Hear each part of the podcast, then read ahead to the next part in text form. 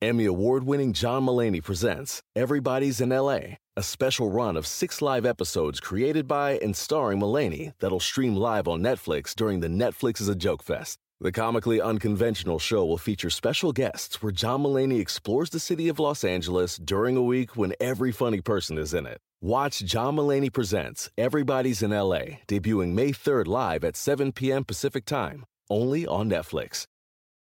Save big money on everything for your projects. Now at Menards. We have it all for garden and landscaping essentials. Visit our outdoor garden center today and update your backyard space. Grid Accents lattice panels have a timeless design with an innovative design that's simple to install and requires almost no maintenance. Save big on lattice panel options at Menards. View our entire selection of garden center products today on menards.com. Save big money at Menards. And now, join Kevin Hart as he dives into the minds of some of the world's funniest comedians. This is Comedy Gold Minds with Kevin Hart. Welcome, world. Welcome to an all new episode of Comedy Gold Minds, where we do what? Scream it, shout it, let me hear it. Get inside the minds of amazing comedians. That's what we do here. And oh my God, today's show will be no different. Why? Well, because I have another amazing comedian. I have another amazing mind. And that's what happens. That's what happens. You stay true to something and it just continues to grow. You stay true to it, you stay consistent, and it just keeps getting better. And that's what I feel is happening here. Ladies and gentlemen, the mind that we're jumping in today, the man, the myth, the legend, Patton Oswalt. Oh my God. Patton, long overdue. How are you, sir? Yes, very long overdue. We, we are the two men with the busiest schedules, and we basically Yes. decided let's try to schedule a podcast together, Yes. which turned into trying to draw a diagonal line on a etch a sketch. It was so difficult matching the two of us up. It's crazy. It's a good thing, though. I wouldn't have it any other way. Yeah, I wouldn't have it yeah. any other way. And I can say this well worth the wait, sir. Oh, thank you. Thanks, Kevin. Well worth the wait. How are you? I'm good. I'm I'm I'm back home for a short window. Weirdly enough, I'm actually inside my home, which is a rare occurrence these days. Why is it rare? Is it rare because uh, you know you're you're back on the road again, comedy wise, or rare because you're back at work again? Give me why. Why is this a rare occasion? It's a combo. It's the going away on the weekends to do shows, and then when I'm here, a lot of times I'm either in a trailer or a dressing room Absolutely. or somewhere in a small hotel outside of town shooting something. So it's been pretty nonstop. It's actually nice to be in my home for once. Very nice. I will give you your flowers and your just due. Patton, you are one of the most consistent working individuals attached to the craft of comedy that I can say that I know. You have not had a job. You have worked in this business for years, years on years on years. Can you give me a number to your run of work in the entertainment business? Yes. I have been at it uh, this past July. I passed my 33 year mark. Holy shit, man. 33 years. Started in uh, July of 1988. 33 years. Yeah. 33 years. God damn it, man. Doing what you love. Yeah. When did you, and this is the question I love to start these podcasts off with because I feel like there's a defining moment. There's a defining moment in all of our careers and all of our, Right. you know, you know, our, our roads to success when we go, oh shit, this is it. This is when it's about to happen. This, I can tell now that there's another like momentum boost coming Oh. and I'm oh. going to reach another level of success. I think, well, there were two then, if, if that's what you're asking. The first was, and this is going to sound uh, kind of simple, but my first open mic, it wasn't that my set went well. It was that for the first time, I found my hang. I found the lifestyle I wanted to be in. Even before I went on stage, watching the other comedians sitting and trading jokes back and forth and just kind of creating on the fly, I was like, that's the world I belong in. And these are the hours uh, that I'm most comfortable and feeling my healthiest and my smartest. Because up to that point, I've been working, you know, day jobs and uh, different things that were paying okay, but I could I could not have cared less if that job went away. Comedy, I was like, if this world goes away, I'll be bummed. Even before I get on stage, I want this world. So it was love at first sight, comedy wise, and then the year that probably around 93 i moved to san francisco and it was that first year i'm sure you remember this too it was the first year when you got to the end of the year and realized oh wow i made enough money as a comedian just to do comedy and that pays for everything. It does not a lot of money. I think i made $11000 but i was like the way i was living with four roommates and a smashed up car and you know buying no new nothing i was like i can just do comedy and that's all i have to do. I just felt like anything after that was gravy. It felt like such a launch for me. Like okay this is happening. This is real. You know what? It's funny that you said it because there is a moment where you go, "Wow, my my year is okay. yes wasn't that a weird feeling My year is okay." And I know exactly what you're talking about. So when you said there's two moments, that moment when you go, "I can support myself off of this." and nothing else That's a big moment. huge because that's when you you kind of have the idea that your career is is real. Yeah. And it's also the first time you can tell people in your life that love you and are concerned for you.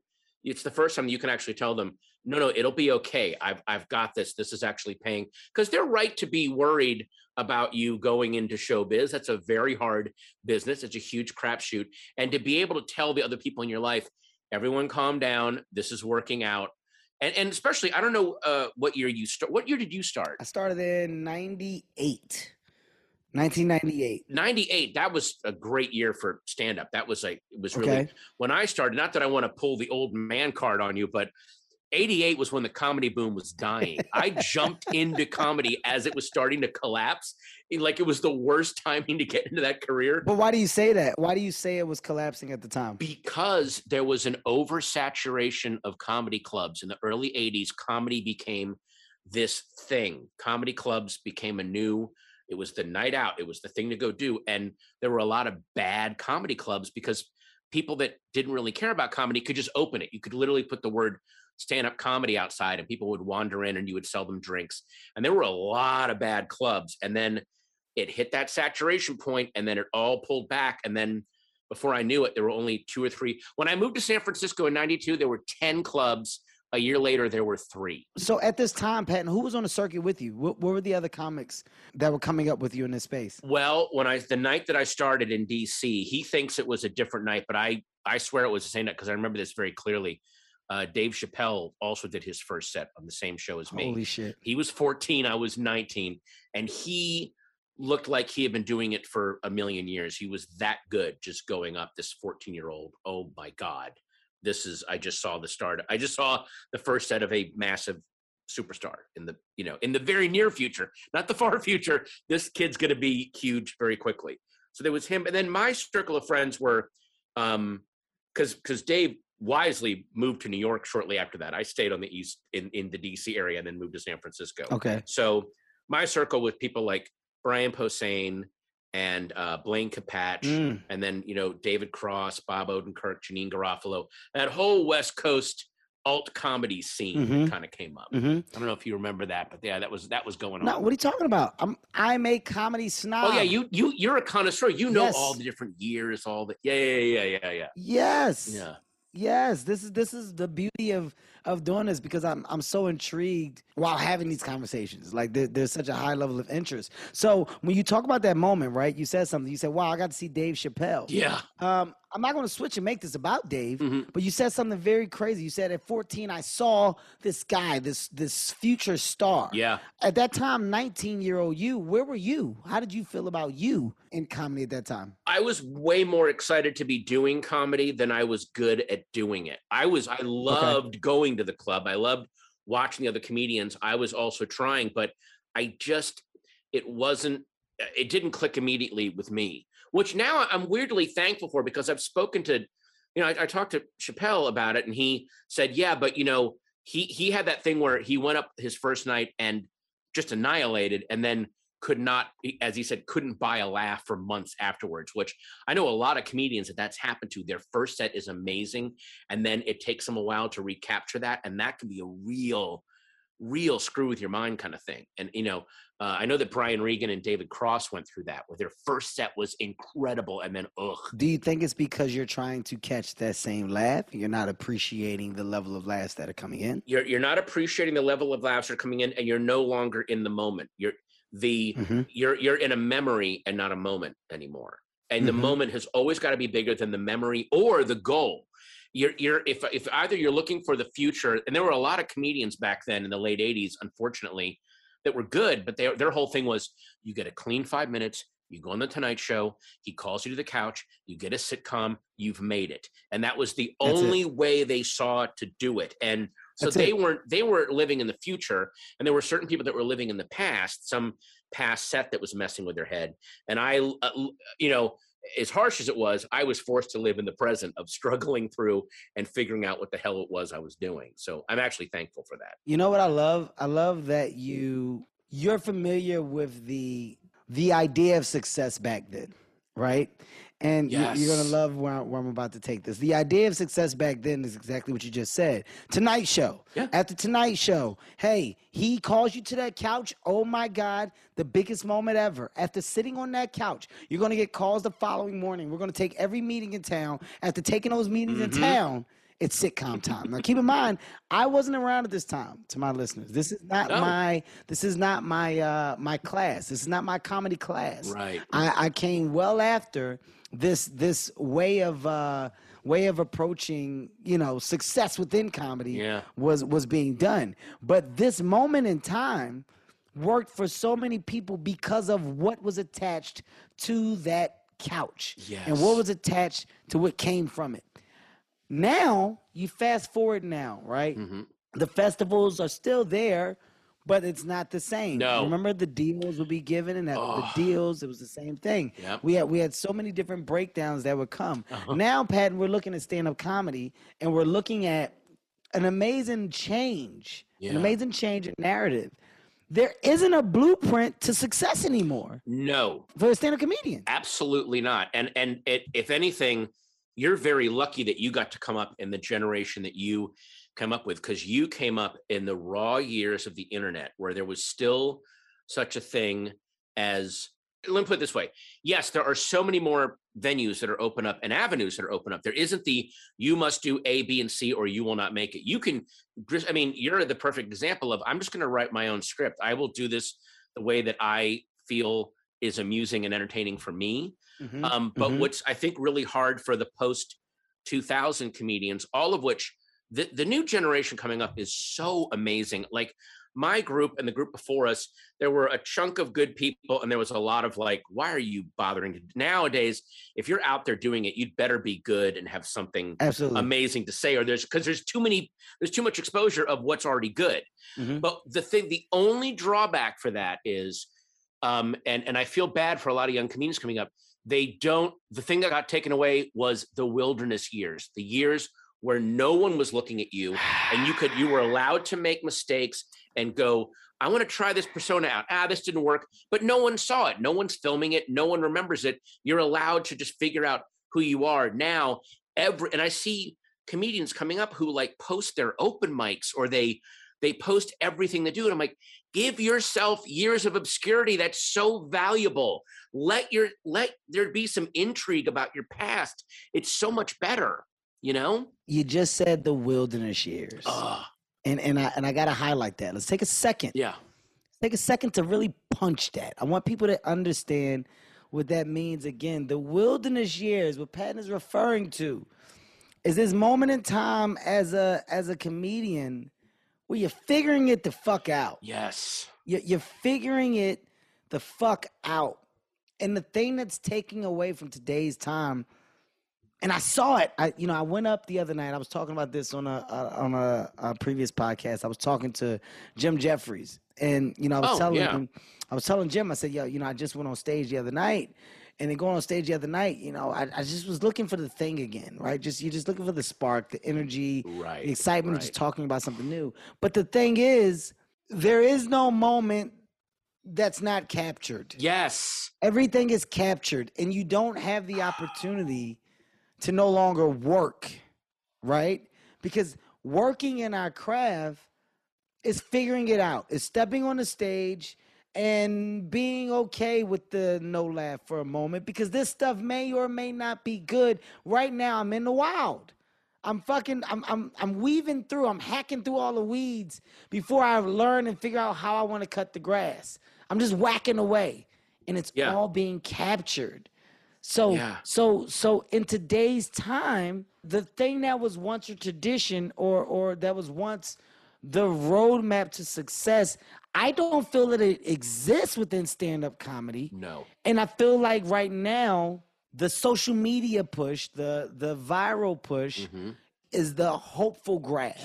That's a good way to. I'm I'm pushing this in in hopes that somebody will see it, grab onto it, and maybe this is my way. But at the same time, the sketches that certain uh talent have done and are doing is acting as a magnifying glass to then become a segue to the stage. Does that make sense? No, that makes perfect sense. And and again, as for that little for that drawback that I'm talking about, which is there's no more wilderness years for comedians, I will take that drawback if it means that voices that normally wouldn't have thrived in that very narrow uh, structure that I came up in now have a chance to get out there. You know, the kind of stuff that Tim Robinson does on I think you should leave wouldn't have gotten footing anywhere in the late Hmm. 80s or early 90s when I was coming up. But now there are ways for him to get that stuff through.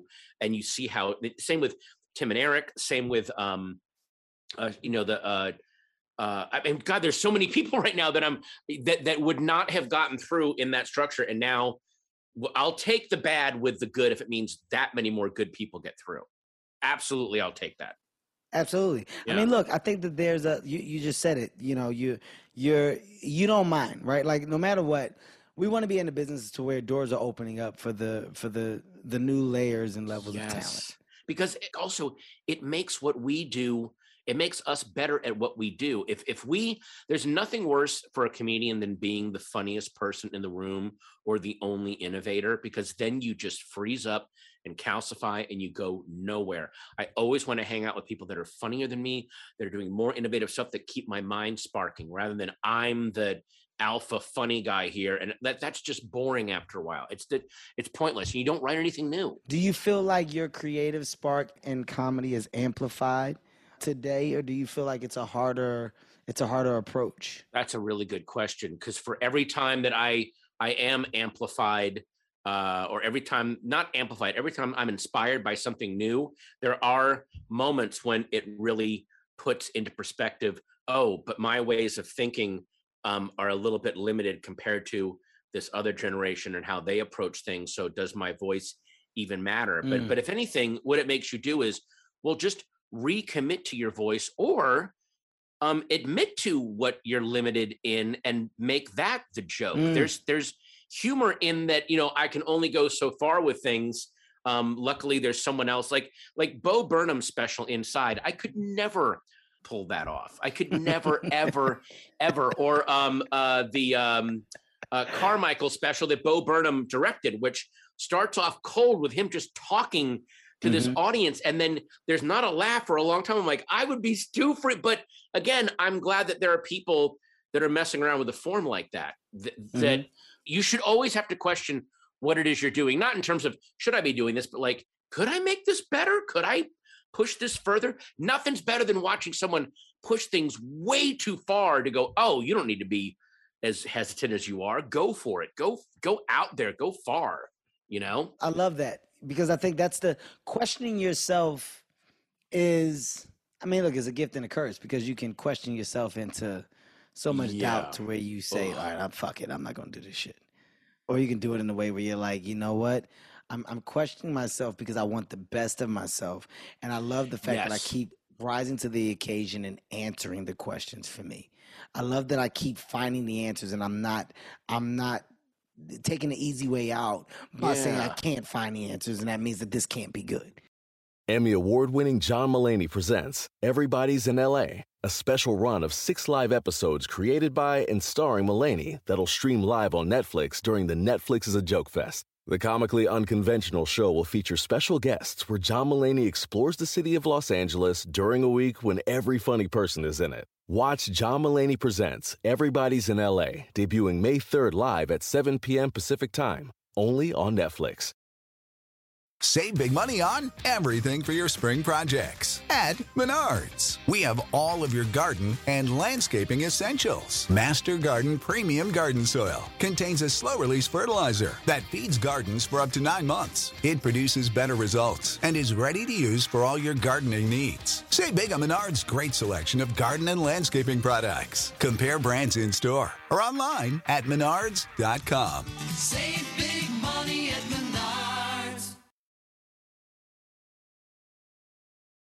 You ever have this happen to you? Uh, you said you started in 98, right? Mm-hmm.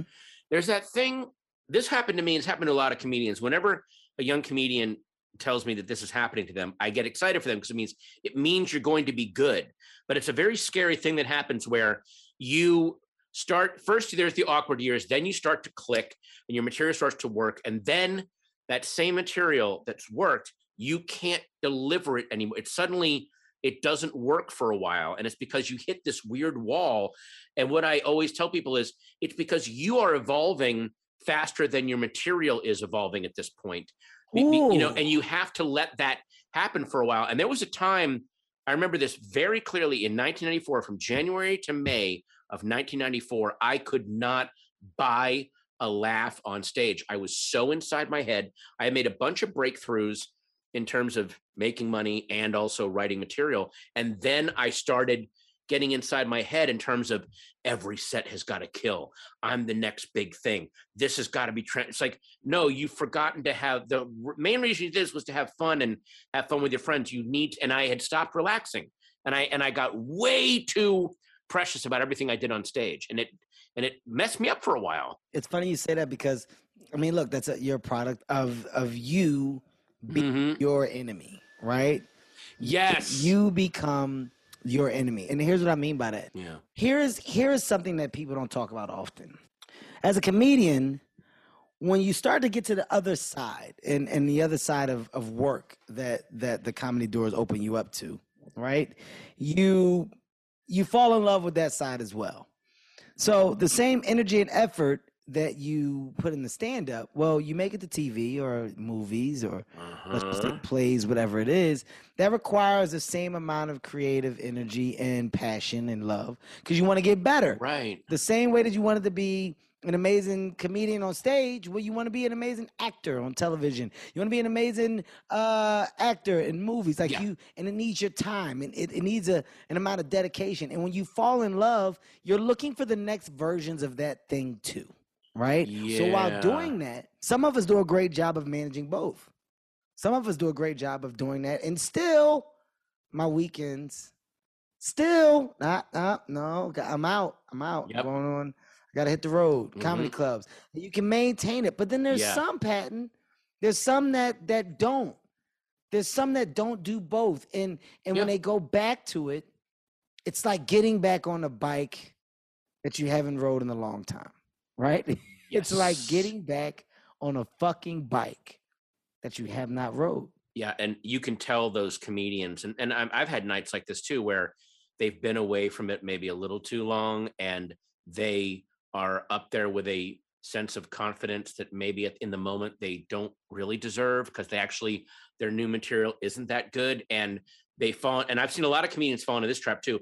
You get so famous doing other things, TV, movies, um, what that the audience is just so excited to see the movie star that you can get away with some kind of crappy material and they're just excited to see you. And i've seen a couple of comedians friends of mine that got really huge where they didn't say it out loud but you could tell in their face they're like that did not deserve the laugh it just got. Like i'm just Yes. work Yes. it's a thursday night i'm working out at the comedy store. You are you guys are laughing way too hard at this Yeah. I'm, you know, and and it's like then you see that worry. I'm like, am I never going to have an on an honest audience again where I can actually? That's the mind fuck. Yeah, yeah, that is the mind fuck. That's the mind fuck. Because now the mind fuck has got you in a place where you're like, shit. Yeah, Like now I got it. Now, now is this that good? Let me go back to the tank.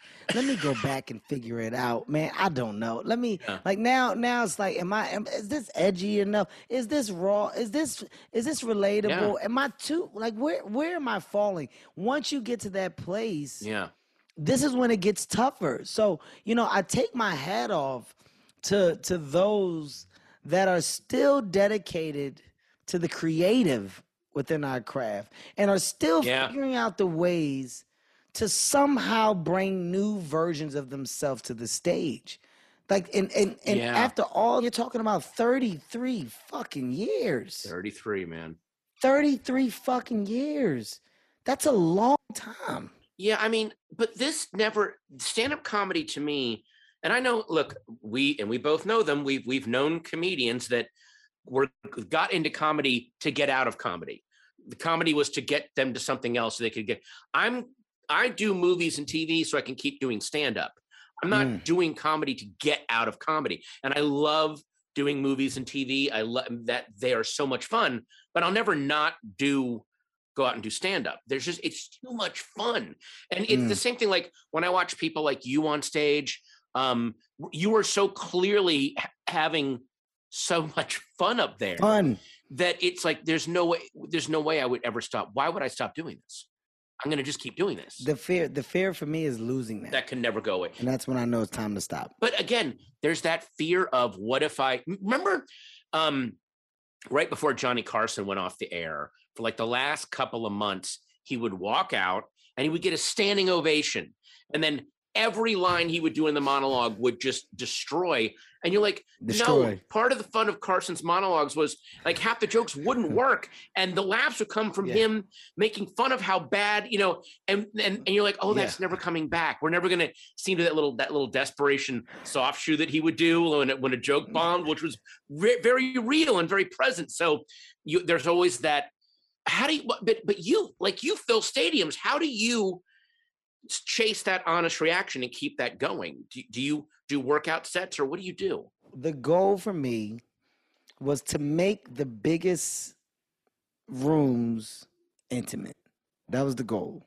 oh How can I make these big rooms intimate? Right. How can I get them all locked into where you're listening to everything I'm saying? You're listening to every Mm-hmm. word, and the laughs are big laughs, but you're following me every step of the way. Well, I can do it with the performance, I can do a production, I can make it an event, right? right But to get to the event, you know, you got to put the year, the year and some change in on the ground. I, I can't just get there. I got to really go and go to the clubs for like a year minimum. I gotta, I gotta, I gotta go to New York. I gotta figure out my skeleton. Mhm. I then gotta figure out what comedy clubs I'm gonna tuck away in Yep. for two weeks at a time. Yes. And after tucking away for two weeks at a time, say, let me figure out the many theaters that can get this small version of what it is that I want to do, but let me make sure the laughs are bouncing off of these walls correctly. All right, then let me go to the next tier. Let me go to that 5,000 and Mm-hmm. let me see, okay, I'm ready. yeah I got to go through a checklist. And and now, you know, as I'm like thinking about stand up today and getting ready just to build another set, it's so tough for me now. It's really It's so fucking really tough. Yeah. And also because you and I are involved, and I'm sure a lot of people at our level, and I don't want to that sounds braggy, but it is a it is a true thing where there are certain things that we're involved with that you really can't do a joke about and hope that the audience is going to relate to that. Like, you know what I mean? Like, you know what it's like when you're negotiating with the studio about back end you rights. I mean, guys, you you've all Can't. and we've all done that. Like, no one wants to hear that stuff. You know, no one Mm-mm. wants to. You know, you know what it's like when you're doing a scene with The Rock and they rig the explosion wrong, and then it blasts his ear out. So he's got to take this. You got to work with this double. I mean, you guys have all worked with doubles, right? And he's in your eye line. You're like, what is? No, there, that that No. cannot be what your bits are about. the fuck are you talking about? Yeah, like, what are you talking Shut about? the fuck Kevin? up! I don't want to hear you. What are you talking about, Kevin? Like it's the, the the craziest thing is like, you know, your your life changes, you grow, and and and as as you do, you know, your your voice does. But Yeah. but there's this weird there's this weird back and forth that you you know that you have Mhm. where it's like all right i gotta show i'm still true to who i am yeah. right i'm i'm still aware i'm not a dick i don't want to throw the things that i have in your face so let me not talk about that let me talk about this weight but is this too it's like you're it's this that's like right now it's work because you you you have to figure out the correct approach Yeah. and and and the correct tone. So so that's where I am like currently in the craft. But I I'm I'm so I'm such a student of it that I'm envious and motivated by the youth Yes. that is so fucking strong Ugh. that is now coming up behind. that is also like they basically you ever you ever like get get jealous of comedians that coming up that were kind of shit magnets where they they were very lucky to have weird stuff just happen to them for some reason you're like you just keep getting handed crazy material all the time Yes. you know yes. and in a weird way this new generation that's coming up they live in a world where the, you can't not be a shit magnet just by living because the world is going Yeah. so crazy. So much shit and yeah so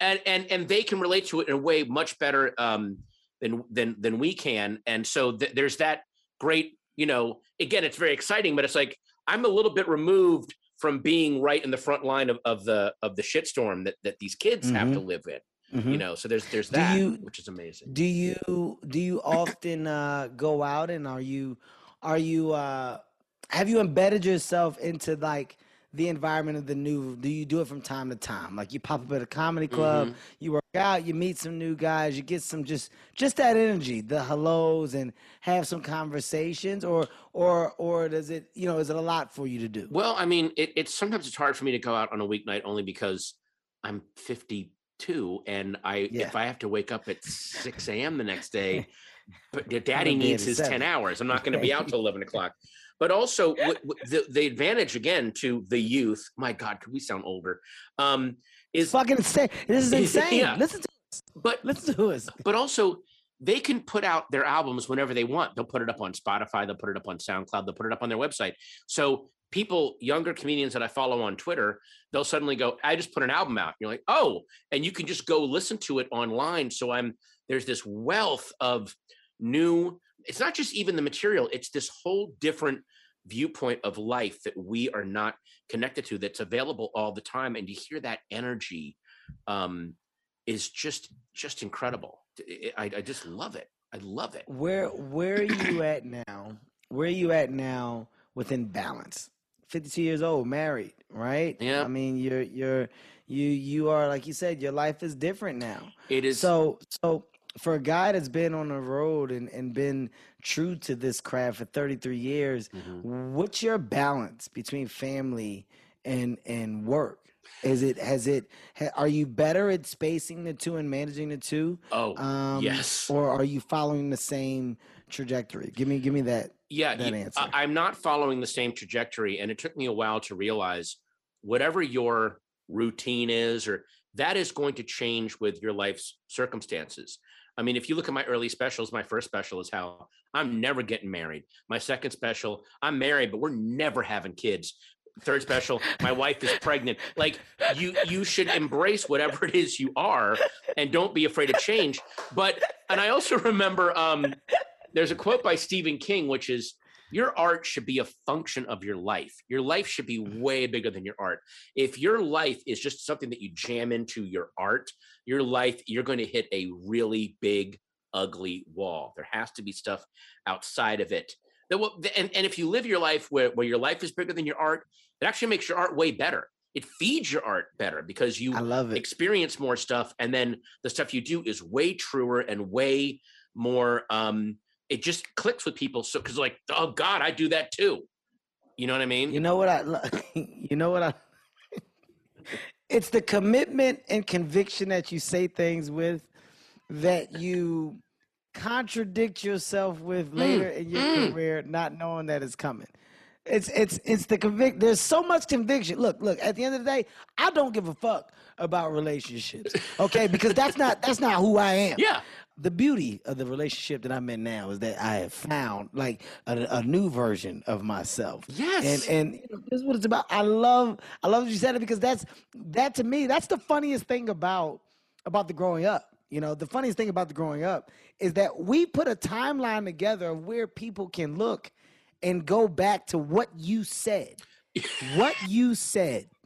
Well, Patton, you said, no, I know what I said. Oh, I I know. know what the fuck I said. I, I I'm like when, when people do that, like, uh, excuse me, uh, your first album, you're talking about how people that get married and have kids are idiots. And now Yeah. you're doing all that. I'm like, I'm sorry, do you write letters to Time Magazine and go, uh, I'm reading this issue from 1988?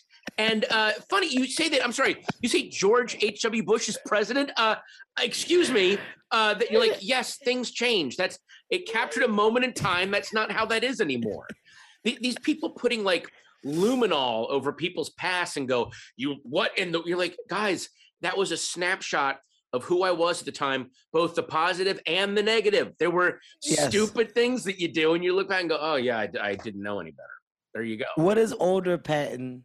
What is your what's the best change in older Patton versus young Patton? What are you most proud of within self that you've accomplished over the years? For you, not business. This Right. isn't business. You as a person. I know as comedians we got we go through some shit. We Right. we got we got stories, we got some history, we got baggage, some dark, some not. So what's the biggest change in you that you stand on today and go, I'm so happy that I'm no longer that guy? the biggest change in me is that I switched from being a guy when I was in my 20s.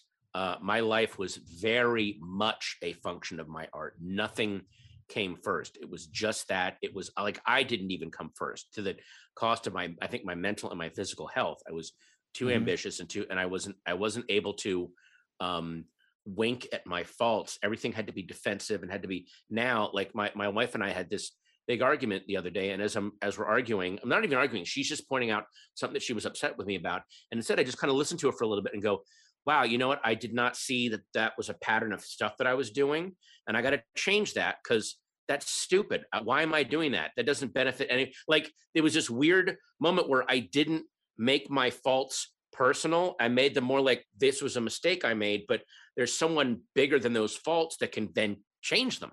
And and like getting older is so and also it's just like when you get older i remember dana gould saying it's great to get older because the stuff that you think matters you realize it doesn't really matter It doesn't matter. you can actually enjoy life even more because like that stuff doesn't eh, who cares that doesn't matter it It does not matter. It does not matter And you don't but you, all. you don't know that like you said until you get older and you realize the things that are important. Well, that's another thing too. Okay, here's another really thing, big thing I'm proud of in my older age is that I do not get judgmental or impatient with youth because I have remembered, and also it helps that I, I'm in therapy every week, but I really remember who I was when I'm in my 20s.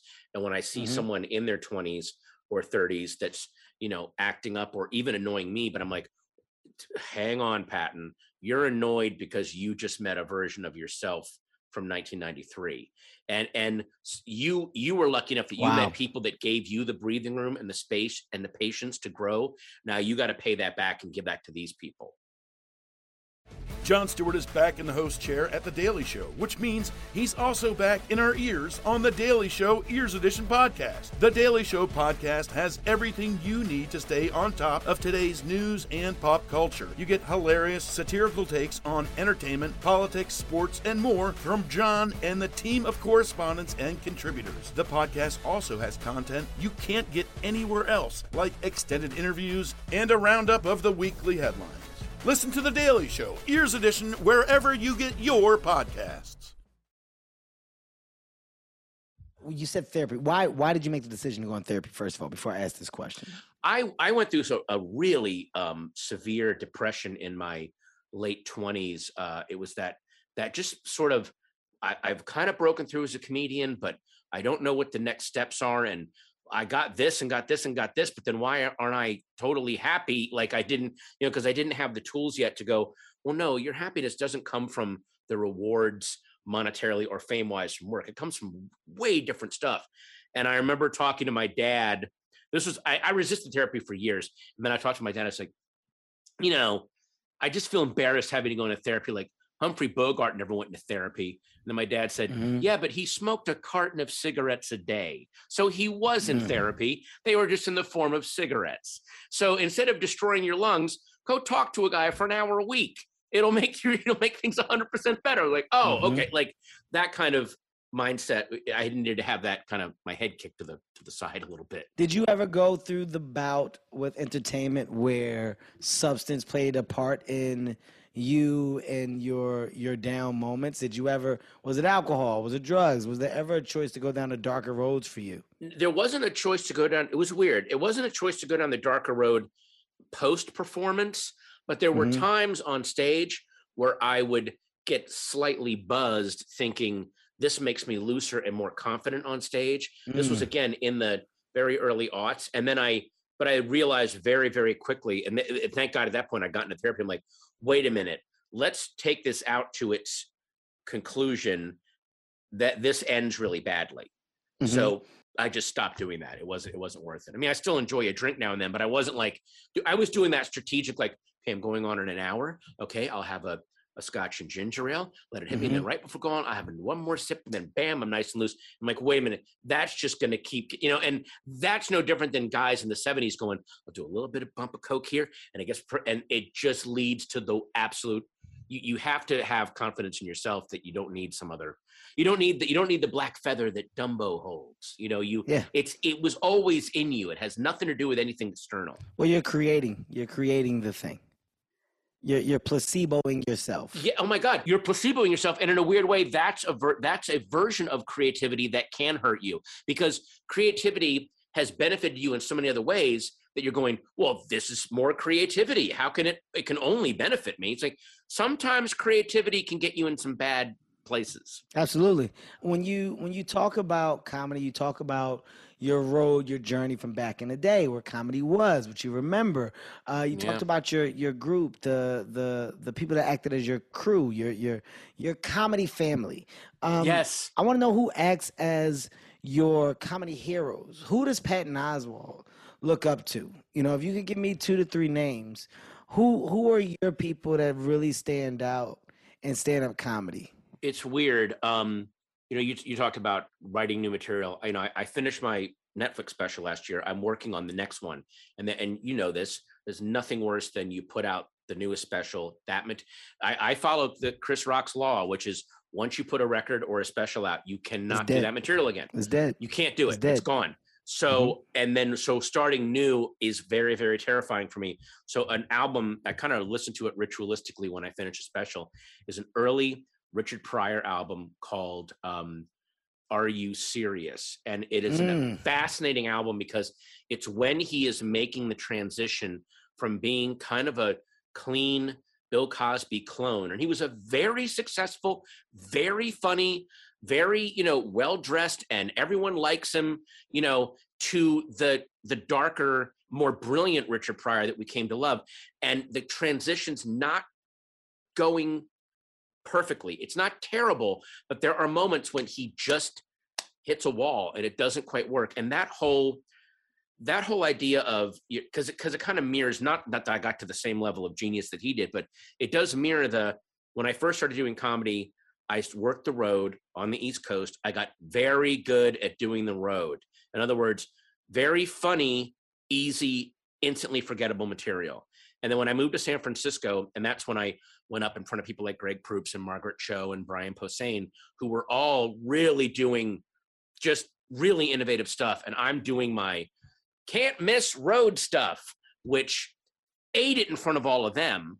Um, and I'm like, if I want to be in this city with these minds, I've got to like trash what it is I do. Richard Pryor, as an example, he was they basically unrolled Hollywood at his feet. Like you are our next guy. You are, are anointed. You can be in these fun little movies and here do an episode of Wild Wild West. Do you know? And then he was like, he had to make that. I need to reject all this because it's so limited. And that amount, that act of, it must have been sheer terror for him to do what he did. To reject all that and kind of burn all his bridges in Vegas, moved to San Francisco, used to go on there. He was like kind of like not funny for a while. He would go on the radio and was like like radical left wing beyond Right, like yeah. Black Panther stuff. And then he pulled all that experience in to to go through that kind of thing. That his life story is insanely heroic. And I hope that someone makes not a movie. I hope someone does like one of those limited TV series because there's no way to Mhm. put it in two hours. The No, no, the no, level it's of stuff much. he went, it's way too much. And it's a It's true much. epic artist being willing to tear everything down and rebuild over and over again. It- it's incredible. Well, another thing to think about too is the the idea of the idea of celebrating a person when they're gone is something that's been, you know, it's it's especially in today's time. I mean, it's what Yeah. is what we yeah. do at the highest level. For some reason, Yeah. it's it's frowned upon to celebrate people when they're when they're doing the thing that they're doing. Right? It's it's Yeah. It's an argument. It's a this versus that. It's a I like you, I don't. It's so much around it. But when you know when you when a person is no longer here, all of a sudden the history and the the you know the blinds are opened up, and and people Yeah. go, holy fuck, we had no idea. None. And what you find in Pryor when you're talking about Pryor is Pryor went he went through that curve of searching for that identity on stage because so many people was in his head. Oh, So many people was in his fucking head. And the reason why I say this is because as comics, we get in our heads, but the work that other comics are doing gets in our heads as oh. well. you, it can't not. It, we're in comedy because we love comedy. You know, I don't want to not watch other comedians. Absolutely. You see another comedian and you see another comedian's act, and then you see the things that are happening for that comedian.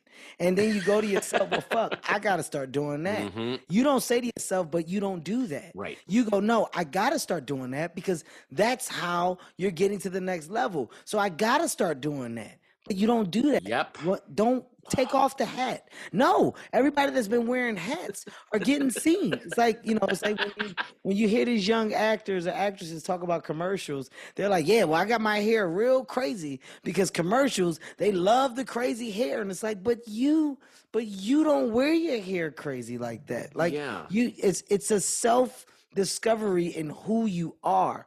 And I remember going through that phase of what you just talked about, Patton, which is I was trying to be the comedian's comedian for a moment because I Mm. remember what it felt like for the comedians to say you were funny. And that's the Yep. the biggest it's the biggest blessing. It's the biggest it's the biggest award possible, right? Like for Yeah. a younger comedian to be accepted by the by the older comedians. Like their nod of approval makes you go holy shit.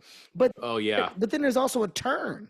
There's also a turn where success starts to happen, and those nods of approval, those same ones turn to, man, I can't believe that this is. You know what I mean? Like it's a it's a flip to it. So you so you find no matter what, if you don't check in to you, if you don't find the confidence in what you're doing and take pieces from everything. Become a sponge. You got to soak all this shit up. Mhm. All of this shit somehow work for you. Because if everybody else's idea, opinion, uh, word of approval, if it carries that much weight, you're gonna get to a place to where you go, "Who the fuck am I?" You're doomed. You are doomed. And you're right. And you stop being you. You will begin to flicker and dissolve, and you will not be, you won't be living in the present anymore. You will be living on waiting for the next person's either approval or disapproval. Disapproval will become another form of energy for you. You'll scroll through the comments until you find the one guy to go, This guy sucks. See, I told you, which is in no way to, and then you're not creating anything. Anything. It's so it's so fucking true, man. Mhm. It's so true. Like you just brought back a, a, a crazy place of memory because I remember that stage with Keith Robinson, Patrice O'Neill, Colin Mhm. Quinn, Jim Norton, Rich Voss, Bill Burr. Um, and and you know, being amongst those guys and, and and having the opportunity to call those guys my peers Yeah. there was a moment in my young career where I was like, I just want them to think I'm funny. And you know, there was moments where they did, there was moments where they didn't. But it wasn't until I got to the point where I told them, I was like, I don't give a fuck if you like it or not. Right, exactly. I got the confidence to do that. That I found Yeah. their respect for me grew even more. When I when I got to the point where I was like, who gives a fuck? I'm go Right. say it. I think it's a funny bit. Shut up, it Yeah. stinks. I remember Patrice would trash me. That bit stinks. Shut up, Patrice. It's not fucking stink. And I would I would defend it and stay true and not Yeah. let them beat me out of certain bits or beat me out of my opinion of funny. yeah. That's a major fucking key. You just said that, and you you sparked that for me when you were talking about Jan- Janeane Garofalo and all those people. Like I know the feeling of one. You wanted that approval. so badly. And then I fell into the trap um, where the Largo in the 90s was the place to be for an alternative comedian. And I almost, but then I pulled myself out of it, fell into the trap of just doing rooms like the Largo and just being like, I got to be in front of my audience. And I remember uh, Louis C.K. told me, he's like, you have to make any audience your audience. Mm. if you have to if you can't be funny unless you're in front of your people then you're not a comedian. You're Yeah. it's this little curated thing. You got to be able i mean the the truly great comedians brian regan can go anywhere and destroy a room. Dave chappelle can go anywhere and destroy a room. It doesn't matter. Dave dave attell dave attell and brian regan could go in front of the same audience. Brian regan could do his completely g-rated act dave attell could do his completely NC-17 rated act and get the same response from that audience because their stuff is so good and they are so who Yes. they each are. Yes, so that's who you have to eventually become. It has to be, you're right, it has to be outside of still acknowledge your influences. I loved Patrice. I love Bill Burr. I love Rich Voss, one of the first comedians I ever opened for. I love Rich Voss. But you have to love them, but then go, but here's my stuff. Take it or leave it, you know? It's such a this is such a refreshing conversation because it, I mean I feel like this conversation boils down to we're talking about the confidence. We're talking It- about yes. The Yeah. the awareness that that you need to have, you know, in Yeah. in the in the game of comedy. And you know, you're looking at two guys that have been doing it for so long. Uh, Mm-hmm. My guest, if you do not know or don't remember, he told you he's been doing it for 33 years, and we're talking about the journey in that 33 years of of staying true to you, but finding that, finding that hmm finding that moment to go i'm i'm going to be okay being this and there's some moments of insecurity that are going to re- Oh boy. there's some moments of doubt that are going to come your way but it ultimately has to circle back to you and you believing that you've made the right choice to do this thing also staying true to you involves making some pretty um uh horrendous mistakes Yeah. and doing a lot of really stupid stuff that you then look back at and you got to look back you have to own it and wink at it so, so if someone listens to my first album and goes um some of the terms you're using i'm like yeah you're right i didn't know better. I was 27 years old i was an idiot. Yeah. i completely own up to it. I mean i'm better now i don't know i don't know what you want to do you know th- we got to move on. It sucks. I didn't know better now i do. But but that's like you have to you have to embrace that you know? I think that people are going to love hearing you talk the way that you talk because you're so passionate about uh about what it is that you're doing and Thanks, and and I love that you're still you're still passionate. I love that you're an example of, you know, you don't lose the fire. You don't lose the the love for the laugh. Like you you clearly still have that. And you were talking about finding ways um, to to constantly be inspired and motivated, uh, staying around the funny. That's what this does for me.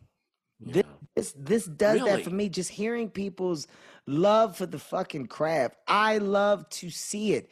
I love to hear it. I love the stories. I love the journeys. Do you do this when I go out on the road now? And I and I luckily I'm I'm friends with a lot of younger comedians that can point me towards voices and people that are coming up that I have open for me, so I can showcase not only showcase these new talents, but selfishly, so I can watch them and go, oh, I never like people. Um, there there's a um, uh, pink pink fox, um, Paris Sachet, um, th- like these these people coming up, Irene Tu, that have life stories and and viewpoints and i'm like i would never think of things that way that like do you do that when, on your shows? Do you try to have openers that also make you go okay i gotta work harder. I have had the same group of guys with me oh wow. for the last I mean, I'm, I'm my successes come with them. Mhm. Uh, before success, they were there. Like my Oh, that's the great. same little hub. We've we've all grown together, and what I've what I've done, or what I what I wanted to do that I can say that we've now done. We put a family together. We put a you know we put a a tight knit group Uh-huh. and and this tight knit group were once boys and now we're men, right? Yeah, and, yeah. You know, we're married, we're we're kids, and what used to be going to the clubs is now meeting on a Sunday and we're cooking out, or you know, Oh. taking a drive and we're meeting at breakfast, and then we go to such and such house and we're we're doing lunch and drink. Like it's it's we laugh at how we've watched our lives change, but Right. I love that we have experiences with the people that we're closest to. That's also smart because you got people around you that can call you out on your shit and go, no, no, I've known you forever. Absolutely. Dude, listen to me. That's oh, that's so valuable. Absolutely. Absolutely. I think I think that it's uh it's good just to see the ups and downs, you know, that that we all have and that we've all been through, but it also acted as a protective coat for me on the Mhm. road. Like, you know, I I I have this bubble around me and I know how mm-hmm. everyone acts. I know everybody's Right. good, bad, uh, ugly. So none of us are going to get out of character because we've been around each other for so long. I, my fear is bringing in new people and you out and people get bit by that monster. You know, that road monster, that road monster got a strong bite, you know, going out, having a good time's got a strong bite. And you don't want to be with the person that can't handle that bite and ends up doing blah, blah, blah. And that backlash comes back to you. So I, I can say that this, this thing that we have had, it's worked. It's worked. Oh, that's smart then. Yeah, Yeah, we- that's really we- smart. We haven't done anything wrong. It's worked for me. It's worked for us, and that's my that's my comedy family. You know, Wow. it's, Oh my god, that's so beautiful. well, that's that's mine. uh, let's talk about you, man, and, and and where people can see you. Uh, Patton, Patton, right now is actually on tour. Uh, he's I on fucking tour, tour. man, and I- and I love this. It's called Who's Ready to Laugh. And if you want to go see Patton, which you fucking should, cities, dates, uh, they are attached to his tour release. Patton, do you have a anywhere where you can direct people? just go to pattonoswalt.com. Uh, all the tour dates are listed. I'm probably coming to your city. I just did the Kennedy Center in DC. I'll be in uh, North Carolina in two weeks. I'll be in the Midwest. I'll be up and down the West Coast. I'm going everywhere. How does it feel just to be out, just to be out, be back around people again? You know what the best thing about being out again? Because I've been stuck inside. We've all been stuck inside. When you go back out on the road and do these theaters, you get reminded, oh, that's right. The internet isn't the world. Twitter isn't the world. Yeah. It's a, that's a warped view of what Yeah. you think the world is. And you go out there, most people are pretty calm and chill and like, oh, hey, how you doing, man?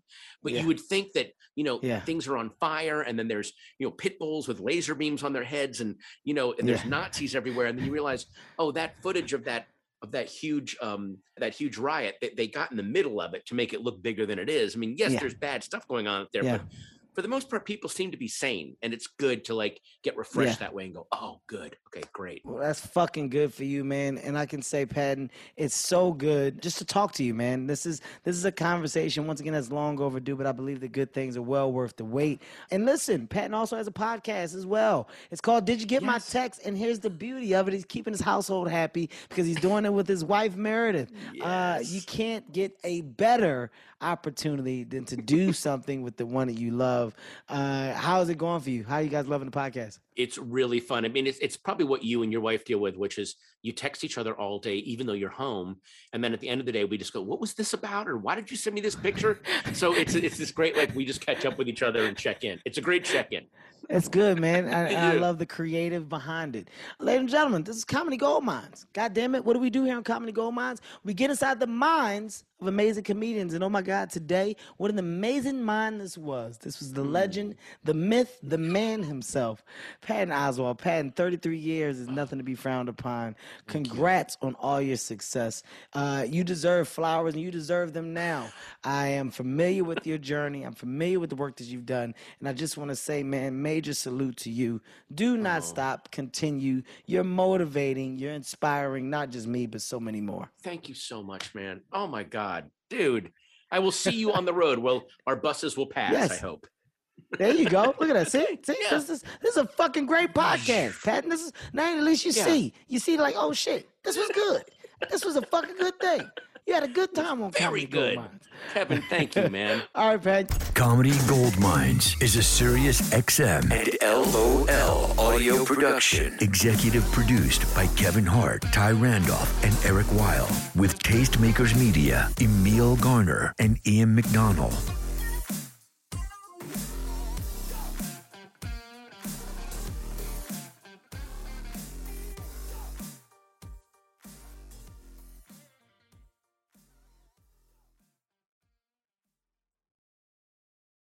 Jon Stewart is back in the host chair at The Daily Show, which means he's also back in our ears on The Daily Show Ears Edition podcast. The Daily Show podcast has everything you need to stay on top of today's news and pop culture. You get hilarious, satirical takes on entertainment, politics, sports, and more from John and the team of correspondents and contributors. The podcast also has content you can't get anywhere else, like extended interviews and a roundup of the weekly headlines.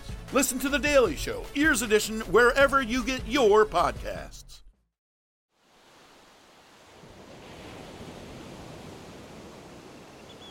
Did you guys hear about that couple that went on vacation and one spouse murdered the other?